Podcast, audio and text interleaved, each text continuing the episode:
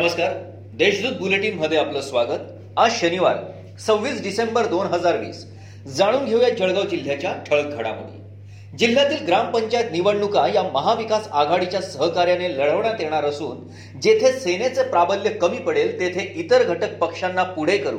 व जेथे सेनेचे प्राबल्य आहे तेथे सेनाच जागा लढवेल तसेच जास्तीत जास्त ग्रामपंचायती या आघाडीच्या सहकार्याने बिनविरोध विजयी करू असा निर्धार पालकमंत्री गुलाबराव पाटील यांनी ग्रामपंचायत निवडणुकीच्या पार्श्वभूमीवर शिवसेनेच्या मेळाव्यात व्यक्त केला आहे भुसावळ येथील बाजारपेठ पोलिसांनी नुकतीच गुटखा विक्रेता यासीन उर्फ आज्जू अनवर शेख याच्यावर कारवाई केली आहे.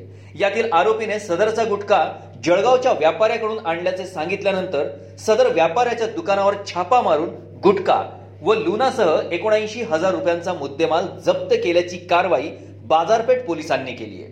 गिरीश राजेलखाज खान चंदानी जयेंद्र मनोहरलाल स्वामी शेख शकील शेख मासूम अशी व्यापाऱ्यांची नावे आहेत. चाळीसगाव तालुक्यात वेगवेगळ्या घटनेत शुक्रवारी दोघांनी गळफास घेऊन आत्महत्या केल्याची घटना घडली आहे. रोकडे येथील बत्तीस वर्षीय अरविंद दत्तात्रेय पाटील या तरुणाने शेतातील घरात तर बोरखेड खुर्द येथील पंच्याहत्तर वर्षीय वृद्धेने नीलाबाई नामदेव पाटील घराच्या ओट्यावर पत्री शेडमध्ये गळफास घेऊन आत्महत्या केली आहे. या प्रकरणी चाळीसगाव ग्रामीण पोलीस स्टेशनला अकस्मात मृत्यूची नोंद करण्यात आली आहे.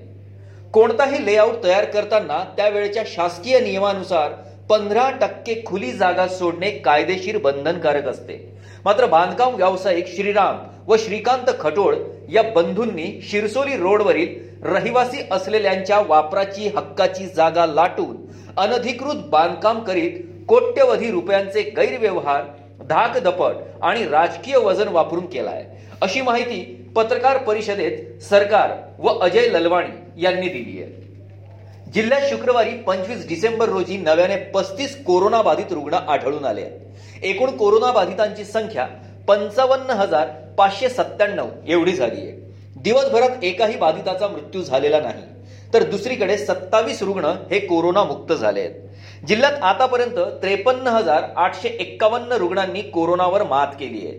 तर एक हजार तीनशे एकोणावीस रुग्ण मृत्यू पावले आहेत. या होत्या आजच्या ठळक घडामोडी. याबरोबरच वेळ झाली येथेच थांबण्याची. भेटूया पुढील बुलेटिन प्रसारणात. तोपर्यंत संक्षिप्त बातम्या आणि ताज्या घडामोडींसाठी देशदूत डॉट कॉम या संकेतस्थळाला भेट द्या. धन्यवाद.